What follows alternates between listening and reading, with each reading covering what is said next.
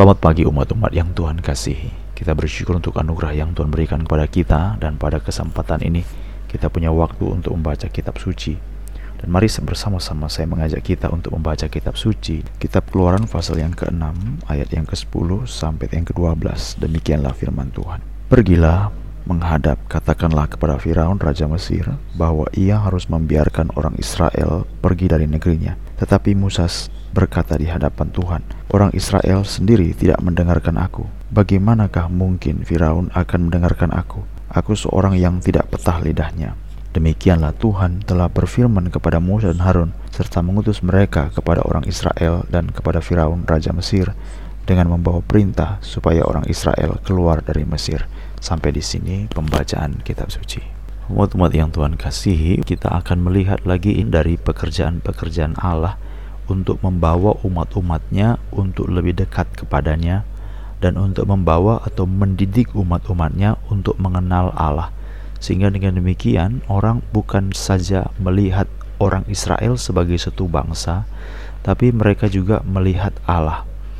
Itu sebabnya waktu kita membicarakan kitab keluaran, maka kita akan bertemu dengan beberapa fakta-fakta yang bagi kita mungkin spektakuler, begitu hebat, Misalnya seperti 10 tulah yang terjadi di Mesir sebagai cara Allah untuk membebaskan bangsa Israel dari perbudakan.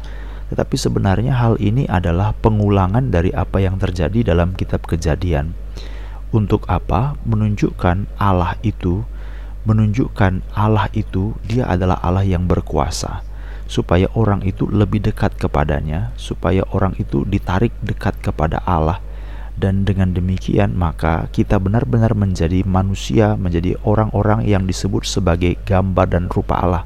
Kalau kita baca bagian ini dari sisi bencananya saja, maka kita akan melihat Allah itu kejam. Tapi kalau kita melihat ini adalah keadaan manusia yang sudah berdosa, bumi yang sudah terkutuk, maka kita tahu bahwa sebenarnya kita sudah terlalu jauh daripada Tuhan, sehingga kita sudah berjarak. Ada suatu jarak yang besar antara kita dengan Allah. Bukankah hal yang demikian firman Tuhan yang disampaikan? Yesaya Nabi berkata, yang menjadi pemisah antara engkau dengan aku adalah dosa-dosamu. Jadi inilah yang terjadi sehingga Tuhan itu hendak membawa orang lebih dekat kepadanya. Karena kita sudah terpisah jauh dari dosa. Dan jangan lihat dari sisi bencana saja, tetapi lihat dari sisi keberdosaan manusia. Ini pengulangan-pengulangan yang terjadi, walaupun dengan skala yang berbeda. Kemudian kita sebut tadi bahwa orang bukan hanya melihat bangsa Israelnya, tapi orang harus mengenal Allah mengenal Allah melalui bangsa Israel itu sendiri. Pada waktu peristiwa tulah di Mesir dapat kita bandingkan dengan peristiwa air bah dalam kejadian pasal 6, 7, 8. Itu adalah peristiwa di mana Tuhan berkata, rohku tidak tinggal lagi bersama dengan manusia karena kecenderungan hatinya jahat semata-mata. Maka aku akan membinasakan manusia. Jadi pada waktu Allah membinasakan itu semuanya itu bukan karena Allah dari sisi bencananya, tetapi karena manusia sudah terlalu jauh daripada Allah. Tetapi oleh karena belas kasihannya, maka dia berkata kepada Nuh bahwa aku tidak akan mendatangkan ini lagi. Busur ini kutaruh kepadamu sebagai tanda. Sehingga pada waktu aku melihat busur ini, ini tanda perjanjianku. Aku sekali-kali tidak akan membinasakan lagi bumi dan segala makhluk yang ada dalamnya. Jadi selama matahari akan ada, tidak akan berhenti musim untuk menabur. Jadi ini merupakan bukti bahwa Tuhan itu ingin menunjukkan ada perbedaan antara Allah dengan manusia jarak yang besar karena dosa. Tetapi di lain sisi Allah ingin menarik umat-umatnya lebih dekat kepadanya. Tapi tidak bisa lebih dekat selama ada dosa yang harus diselesaikan terlebih dahulu. Hal yang sama juga kalau kita bicarakan tentang pada waktu Abraham pergi ke Mesir. Itu adalah peristiwa di mana nanti Hagar itu diberikan Firaun kepada Abraham. Lalu Abraham pergi dari Mesir jadi ada interaksi dalam ke, ke, kejadian pasal yang ke-12 setelah ayat 1, 2, dan 3, 4, 5 itu Tuhan berfirman memanggil Abraham maka pada bagian itu muncullah kelaparan dan Abraham pergi ke Mesir. Apa hubungannya? Kenapa berita ini terjadi? Ini merupakan bagian nanti yang akan terproyeksikan dalam kitab keluaran. Tuhan ingin bahwa melalui Abraham orang mengenal Allah. Bukankah Tuhan sendiri berkata, olehmu semua kaum di muka bumi akan mendapatkan berkat. Tetapi ada kesalahan yang terjadi di sana. Abraham berkata bahwa ini adalah saudaraku, padahal itu adalah Sarah istrinya. Sehingga waktu itu Firaun dengan kekuatannya dia, dengan kekuasaannya, dengan segala pembicaraan yang sudah dimunculkan, maka dia mengambil Sarah untuk tidur dengan dia, tetapi dicegah oleh Allah. Sehingga dengan demikian pada waktu itu ada tulah di istana Firaun dan Tuhan berfirman kepada Firaun, "Tidak, itu sebabnya kembali lagi. Jadi ini merupakan pengulangan-pengulangan yang menunjukkan dua hal tadi. Yang pertama adalah untuk menunjukkan bahwa Allah ingin supaya umatnya lebih dekat kepadanya.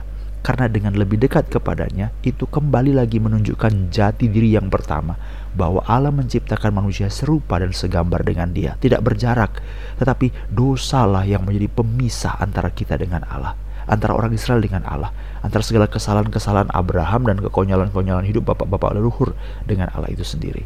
Yang kedua, ini bicara masalah lewat keadaan orang Israel itu. Orang ingin supaya lihat Allah. Allah yang menguasai segala bumi. Itulah yang terjadi dalam kitab keluaran. Itu sebabnya pada waktu pembicaraan antara Musa dengan Allah, maka di situlah ada muncul siapakah namamu ya Tuhan. Kalau orang bertanya kepadaku, siapakah engkau? Perkenalkanlah dirimu, nyatakanlah dirimu, siapakah engkau? Jadi ini pertanyaan yang sebenarnya merupakan bagian kunci dari semua perjalanan orang supaya orang mengenal Allah. Kamu diciptakan serupa dan segambar dengan Allah, maka kamu adalah bagian dari diriku yang aku sudah taruhkan apa yang ada dalam aku kepadamu kamu segambar, selem demuth, segambar, serupa dengan aku. Jadi waktu kita gagal dalam dosa, kita tidak bisa memahami siapakah aku itu. Maka pertanyaannya, Tuhan, siapakah engkau? Jawabannya, aku adalah aku. Nah itu sebabnya pada waktu kita membicarakan kitab keluaran, berulang kali ditanya, Musa berkata kepada Firaun, apa alasannya apa jawabannya? Mengapa bangsa Israel harus keluar dari Mesir? Baru saja kita baca tadi, supaya bangsa ini memberikan perayaan kepada Allahnya sendiri. Keluaran pasal yang ke-6 ayat yang ke-10. Pergilah menghadap dan katakan kepada Firaun raja Mesir bahwa ia harus membiarkan orang Israel pergi dari negerinya. Untuk apa? Untuk apa mereka pergi? Untuk apa? Karena mereka harus mengadakan perayaan pasal yang kelima ayat 1. Beginilah firman Tuhan Allah Israel. Biarkanlah umatku pergi untuk mengadakan perayaan bagiku di padang gurun. Jadi kalau kita baca nanti dalam istilah berita tulah, mulai dari tulah yang pertama itu dalam keluaran pasal yang ketujuh, Musa menghadap Firaun. Lalu pasal yang ketujuh, dia berkata bahwa izinkan bangsa Israel itu pergi karena mereka harus beribadah kepada Tuhan, membakar korban, merayakan perayaan kepada Allah. Maka Firaun berkata, siapakah Allah itu? Lalu mulai dari pasal yang ketujuh, pasal 8, pasal 9, mulai ada tulah. Ada beberapa kali negosiasi daripada Firaun sendiri. Dia berkata, boleh kamu pergi, boleh kamu pergi, jangan jauh-jauh. Boleh kamu pergi, tetapi kamu tidak membawa harta apa pun. Boleh kamu pergi, tapi hanya laki-laki saja. Jadi ini berulang kali, berulang kali suatu gambaran bahwa memang orang Israel harus pergi dari situ untuk Allah ingin menarik menarik orang Israel itu lebih dekat kepadanya. Dan inilah bagian yang kita renungkan pada saat ini. Menarik lebih dekat kepadanya. Menghilangkan segala jarak-jarak yang menjadi pemisah yaitu dosa itu sendiri. Tetapi ini merupakan tutup pergumulan yang tidak mudah. Karena pertanyaannya waktu Allah memanggil umatnya untuk dekat kepadanya siapa yang mau dekat sama dia Waktu Allah ingin memanggil umatnya supaya dekat dengan dia Ada pemisah yaitu dosa Siapa yang mau dosanya diampuni Siapa yang mau dosanya dibereskan Itu sebabnya ini merupakan hal yang sangat sulit, sulit sekali dalam memikirkan bagian-bagian di mana orang-orang dalam kitab-kitab adalah orang-orang yang juga penuh dengan kelemahan, penuh dengan pelanggaran. Dan itu sebabnya kalau waktu kita membicarakan bagian ini saudara, kita akan melihat Kristus. Dalam hal apa Kristus? Waktu Allah ingin menarik umatnya lebih dekat kepadanya. Karena umat Allah itu adalah, manusia itu adalah serupa dan segambar dengan Allah. Manusia itu tidak mau. Ada pemisah antara manusia dengan Allah karena dosa itu. Maka Allah lah yang menjadi manusia. Saudara bisa gambarkan apa yang saya katakan ini? bahwa pada waktu kita membaca kitab kejadian, kitab keluaran, dan nanti seterusnya pada waktu kita membaca kitab Pentatuk, pada kitab bilangan imamat. Di situ akhirnya nanti pasal yang ke 32 Tuhan sudah memerintahkan untuk membuat bait suci atau kemah suci saudara-saudara. Jadi ini merupakan suatu perjalanan yang akan terus maju supaya Tuhan itu dekat dengan umat-umatnya. Waktu dia tarik umat-umatnya itu supaya lebih dekat dengan dia itu tidak bisa. Karena orang itu sendiri penuh dengan kelemahan. Musa sendiri penuh dengan keras hati. Waktu Tuhan memanggil dia dia pun sama seperti Firaun. Firaun terus keras hati. Firaun terus keras hati. Sama sebenarnya seperti Musa. Tuhan berkata kepada Musa waktu Tuhan mengutus Musa apakah Musa mau? Kalau kita baca dari pasal yang ke-6 itu ayat yang ke-11 dia berkata bahwa Tuhan aku tidak bisa. Aku tidak bicara. Aku tidak petah lidah. Lalu Tuhan dengan marahnya dia berkata aku sudah suruh Harun untuk pergi dan berbicara nanti atas namamu. Jadi ini merupakan suatu refleksi bayangan. Jadi bukan cuma Firaun yang keras hati, Musa pun sebenarnya keras hati.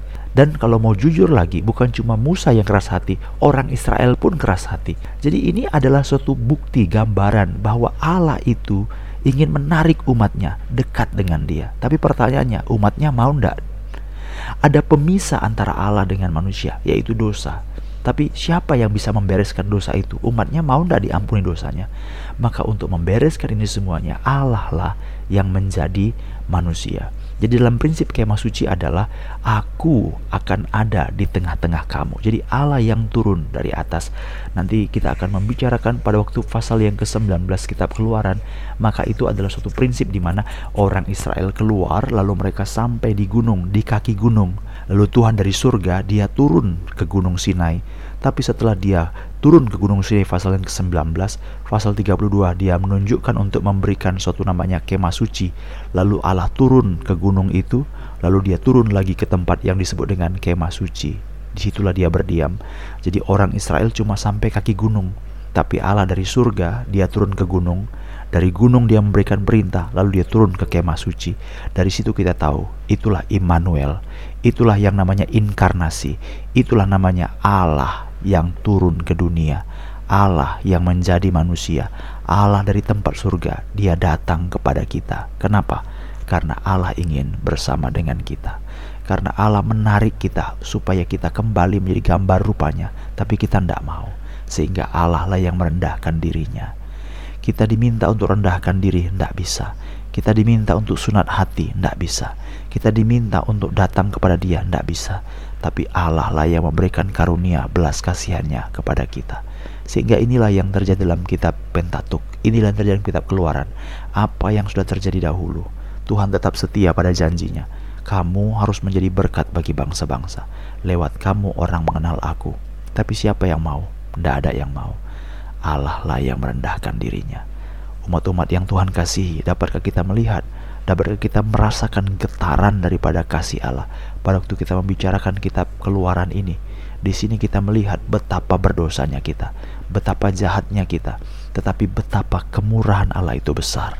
Ada pemisah yang besar antara kita dengan Allah tapi Allah sendiri yang menyelesaikan pemisahan itu dengan apa? Dengan Yesus mati di kayu salib supaya dosa-dosa itu dibereskan. Dan pada waktu kita orang yang mengenal Injil Kristus, maka sekarang kita tahu inilah dosa itu.